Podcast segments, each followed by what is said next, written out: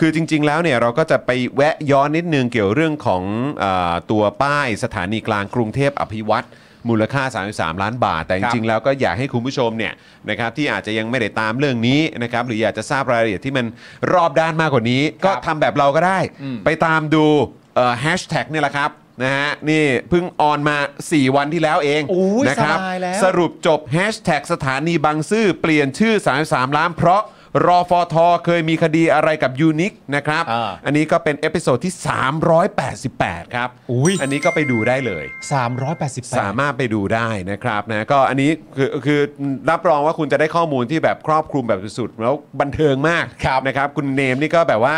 สรุปออกมาได้แบบเจ้มจ้นจริง ฮะ นะครับผม คุณเนมฮะเราจะมาเล่นเกมแฟนพันธ์แท้รายการตัวเองนะครับ ครับ แอปแอปพิโซดแรกชื่อตอนว่าอะไรครับ เออโอ้โหกูจะเลื่อนไปยังไงวะเนี่ย รู้รู้แฮชแท็กรุ่มน้ำชานม อ่ะโอ้โห อ่ะ แล้วเล่นเกมต่อนะฮะคุณจรครับเจอข่าวตื้นเทปแรกนี่ ชื่อตอนว่าอะไรครับ ก็เจาะข่าวตื้นตอนที่หนึ่งไง ถุย เออ เอาเอาเอาเอาเอา คุณเนมเนี่ยเขามาเตือนสติเรื่องไอ้ถุงก๊อบแก๊บนะเว้ย ใช่ คือจริงๆ นี่คือเอาตรงๆ คือกูกูลืมไปแล้ว แล้วพอ ใช่ คุณเนมเขาทักขึ้นมาเออว่ะเฮียกูเคยพูดเรื่องนี้ด้วย ตอน นี่ห เป็น ว่า เด็กประโยคนี้คืออิมเพรสมาก ว้าว ถุงก๊อบแก๊บ Amazing ถุงก๊อบแก๊บ เราเรามีความแบบจินตนาการว่า เอ๊ะเขาจะรู้สึกยังไง อ้ายต้องถามว่าเป็นเป็นเป็นถุงก๊อบแก๊บชนิดไหนด้วยฮะ เออถุงถุงใส่ ถุงขุ่น ถุงหนา ถุงบาง ใช่ครับผม ออ เป็นถุงแบบว่ารักสิ่งแวดล้อมหรือเปล่า ย่อยสลายได้ไหม ย่อย ล่ะ สลายได้อะไรอย่าง ใช้ เงี้ย ซ้ำอย่างเงี้ยเหรอ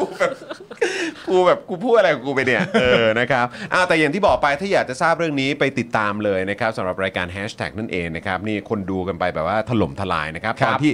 388 ไปดูกัน แต่ว่าตอนนี้เนี่ยมันมีอีกหนึ่งดราม่า ฮะ ที่เขาไปแชร์กันในแวดวงของคนรักรถไฟ ครับ นะครับก็คือมีการแชร์กันนะครับในกลุ่ม Facebook รถไฟไทยนะครับเทรนไทยแลนด์เนี่ยเขาคุยเกี่ยวกับเรื่องของหัวรถจากรุ่นใหม่ที่ไทยซื้อจากจีนไทยซื้อจากจีนนะครับ ครับ เอ๊ะเราซื้ออะไรบ้าง เรามีแผนจะซื้ออะไรจากเขาบ้างนะครับ ฮะ ซึ่งซื้อได้ไม่ถึงปี แต่กลับพบว่าหลาย ๆ หัวนะครับคือหมายถึงตัวรถไฟเนี่ยเริ่มชำรุดแล้วครับ ครับ โดยมีการแชร์ข้อมูลว่าอย่างน้อย 10 หัวครับ อ่า ที่ชำรุดครับ และยังมีการเปรียบเทียบกับหัวรถจากรุ่นอื่นที่เป็นของฝรั่งเศส เออ สหรัฐอเมริกา เออ หรือญี่ปุ่น พวกประเทศประชาธิปไตยนะ อ่าครับผมนะฮะ เบื่อว่ะ ที่ ยังที่ยังคงใช้งานได้ดี แม้ว่าจะมีอายุการใช้งานเกือบ 50 ปีแล้วก็ตามครับผม เอ้า นี่เราจะดีใจเรื่องไหนดีครับคุณเนมครับ ว่าอ๋อนี่ดูสิรถเอ่อจากฝรั่งเศสสหรัฐญี่ปุ่นนี่ยัง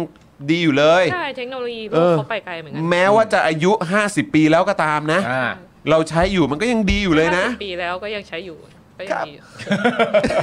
ก็ดีก็ดี ก็ดี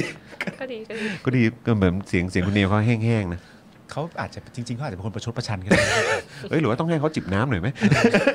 ก็ห้าสิบปีแล้วยังใช้อยู่ก็ ก็ ก็ โอ ดี เค ก็ดี เออก็ก็ทนดี ก็ทนดี อืม ก็ทนดี นะครับ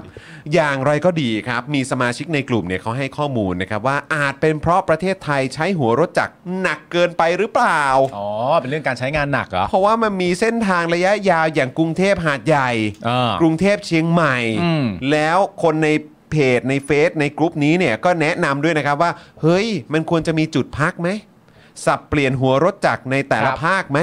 จะได้ไม่ใช้งานเกินกำลัง อ่า อืมครับผม แทนที่เราจะหาหัวรถจักรทนๆแต่เขาเลือกที่จะให้เราใช้จุดพัก เป็นวิธีแก้ปัญหาที่ก็ดีก็ดี อันนี้แล้วอันนี้เนี่ยเป็นเป็นคำคำแนะนำจากคนในเพจเนี่ยนะฮะ อ่า หรือหรือว่าทางวิศวกรรมแล้วเราเราต้องควรพักหรือเปล่า อันนี้ไม่รู้เหมือนกัน คือหรือว่าเราเราเป็นชาติที่จะต้องประหยัดครับ เราไม่ใช่ชาติที่ร่ำรวย ประชาชนก็ควรจะใช้อะไรแบบประหยัดประหยัดหน่อย เพราะเราใช้ถ้าใช้หนักไปก็ไม่ได้ ใช่ ต้องพัก เนี่ยต้องมีที่พักด้วยนะ ใช่ แล้วพักและซ่อมพักและดูแล แล้วไอ้ที่ผมงงนิดนึงเนี่ยก็คือว่าไอ้จุดพักของเขาเนี่ยคือมันจะไปกระทบกับเรื่องของเวลาของผู้ใช้บริการด้วยหรือเปล่า เออ เราไม่รู้ไง มันก็ต้องกระทบอยู่แล้วแหละ ก็ใช่ไงแล้วคือ ครับอยู่ ยังไง แล้ว เวลาของผู้ใช้บริการไม่มีความสำคัญหรือไง เออ เออแล้วเราไม่สามารถใช้แบบหัวเดียวยาวๆได้ เออแล้วเราไม่สามารถจะใช้ของดีของทน หรือว่าเออของที่แบบโอเคโอเคหน่อยไม่ได้เหรอวะ คือจริง ๆ มันมี 2 ประเด็นที่ต้องมองหนึ่งก็คือว่ามันเป็นประเด็นเรื่องการใช้งานหนักจริง ๆ หรือเปล่ากับสองก็คือว่า มันเป็นการใช้งานที่หนัก เพราะว่าคุณภาพของของมันได้หนักเท่านั้น อืม ใช่ไหม อืม มันก็ต้องแบบตีความว่าแต่ละอย่างที่เราซื้อมาให้ประเทศเราใช้เนี่ยมันมันเลือกมาแล้วยังไงอะ อืมครับนะฮะก็ช่วงบ่ายที่ผ่านมาเนี่ยนะครับนะฮะก็ผู้ว่าการรถไฟเนี่ยเขาก็ตอบคำถามนักข่าวเกี่ยวกับเรื่องนี้ เพราะว่าจากเรื่องในเว็บเรื่องในเน็ตเนี่ยนะครับในออนไลน์เนี่ยมันก็เอ่อดังขึ้นไปจนถึงเนี่ยแหละหัวผู้เอ่อเขาเรียกหูผู้บริหารใช่ไหมครับ ครับ เรื่องของรถหัวรถจักรเนี่ยนะครับก็บอกว่าเวลาเราใช้งานเนี่ยมันต้องมีการซ่อมบำรุงบ้าง แต่คำว่าเสียเนี่ยที่เขาบอกว่าเสียมา 10 หัวเนี่ย ครับ นะครับนะฮะเอ่อต้องนิยามให้ดี เสียกับเอามาซ่อมบำรุง เอามาดูแล เพราะว่ารถวิ่งทุกวัน วันละผะหลายพันกิโลเนี่ยมันก็ต้องมีสิ่งที่ต้องมาซ่อมบำรุง หรือสิ่งที่ต้องบกพร่องบ้าง อืมอันนี้คำอธิบายครับ คำอธิบายครับ ขอบคุณมากครับ ก็น่าจะเคลียร์นะ เคลียร์ฮะ ก็น่าจะเคลียร์ ไม่มีอะไร ไม่มีอะไรอยากถามแล้ว คุณเนมมีอะไรอยากถามไหมฮะประเด็นนี้ ไม่อะเขาไม่ได้ให้ข้อมูลเชิงสถิติมาด้วยไงว่าแบบถ้าเปรียบเทียบกับรถรถ ไอตัว 50 อ่า ปี 50 ของ ปี อเมริกาของฝรั่ง แล้ว เศ เป็ ส นยังไงอะไรอย่างเงี้ย อืม พอ อ่า ข่าวมันไม่ละเอียดเราก็จัดเลยไม่ได้ ใช่ ใช่ แต่ก็คือเขาก็น่าจะเตรียมตัวอะไรมานิดนึงเนาะ ใช่ ถ้าถ้าเขาจะแถลงเขาน่าจะแบบเอาข้อมูลมาเปิดให้ดูมากกว่า เอาให้ แบบ เคลียร์ เออแบบเนี่ยอันเนี้ยใช้มา 50 ปีก็จริง แต่ว่าใช้ระยะสั้นแล้วก็มีการซ่อมบำรุงเหมือนกันแบบแบบแบบอะไรอย่างเงี้ย อืม คือจริงๆนะเป็นคำพูดที่แบบเราฟังมาหลายทีแล้วไม่สอดคล้องจริงเลยนะระหว่างคำพูดว่าเขาแถลงกับข้อมูลนะฮะ อืม ไม่ค่อยมาด้วยกันนะครับ ไม่ว่าจะเป็นเรื่องที่พัก อืม ของทหารนะตอนนั้นบ้านพักใช่ไหม อืม ไม่ว่าจะเป็นเรื่องอาล่าสุดเรื่องไอตัวเส้นเหล็ก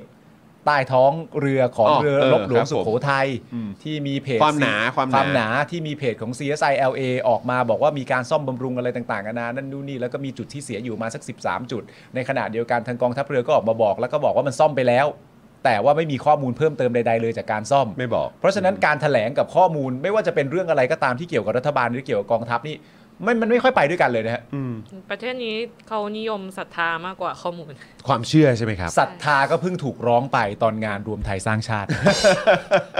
มันเป็นความเป็นมหามงคลนะ อืม ใช่ ครับผม มันเป็นราชาฤกษ์ เป็นวันราชาฤกษ์นั่นเอง ครับผม นะครับ สำหรับเจ้าของเพจนะครับที่ยิงโฆษณาแล้วค่าโฆษณาแพง ค่าโฆษณาสูงสูงๆนะครับ ลองเอาคอร์สนี้ไปประยุกต์ใช้ได้ ตอนแรกเนี่ยผมก็ไม่คิดเหมือนกัน ว่ามันจะใช้กับการยิงโฆษณาได้นะครับ คือจริงๆ แล้วความตั้งใจจริงผมอะผมแค่อยากจะทำคอร์สที่วิเคราะห์พฤติกรรมของผู้ใช้งานนะครับ ในโซเชียลมีเดียเฉยๆนะฮะเพื่อให้ได้ออร์แกนิกริชที่เพิ่มมากขึ้นนะครับ แต่ ดันมีผู้ใช้ที่มีประสบการณ์เขามาลองซื้อไปนะครับ แล้วเขาเอาไปประยุกต์ใช้ทำให้ค่าโฆษณาของเขาอะลดลงถึง 10 เท่าเลย แล้วก็มีอีกรายหนึ่งนะครับ เป็นผู้ใช้ที่มีประสบการณ์เหมือนกันนะครับ ซื้อเอาไปประยุกต์ใช้ปรากฏว่าพอปรับใช้ตามคอร์สนี้แล้วอ่ะเขาบอกว่าพอเขาหยุดแอดน่ะลิสต์มันไม่ค่อยตกเขาส่งรีวิวมาให้ดูด้วยนะครับ ถ้าท่านอยากทราบว่ารีวิวอยู่ตรงไหนก็ไปดูในโพสต์ข้างล่างได้นะครับผมโพสต์ไว้แล้วนะครับ หลาย ๆ ท่านเนี่ยซื้อไปแล้วอ่ะ แล้วเขาปรับได้ภายในสัปดาห์สองสัปดาห์เองผมว่าเขาเก่ง เขาเก่งจริงนะครับก็ไม่คิดว่าคอร์สของเราจะเป็นประโยชน์ขนาดนี้นะครับ ก็คอร์สนี้เนี่ย 2,999 บาทนะครับ ถ้าใครสนใจก็ทักแชทมาได้เลยนะครับ ก็หวังว่าจะเป็นประโยชน์นะครับ หลังซื้อคอร์สไปแล้วนะครับ ไม่ต้องกังวลนะครับ ก็ถามได้นะครับ กลับมาถามได้นะครับ ไม่ว่าจะเรื่องคอร์สหรือนอกคอร์สนะครับ ถ้ารู้ผมตอบให้ ถ้าไม่รู้ผมก็จะไปค้นหามาให้ โอเค ขอบคุณมากครับ คอร์ส 2,999 บาทนะ ทักแชทได้เลย ครับ ขอบคุณครับ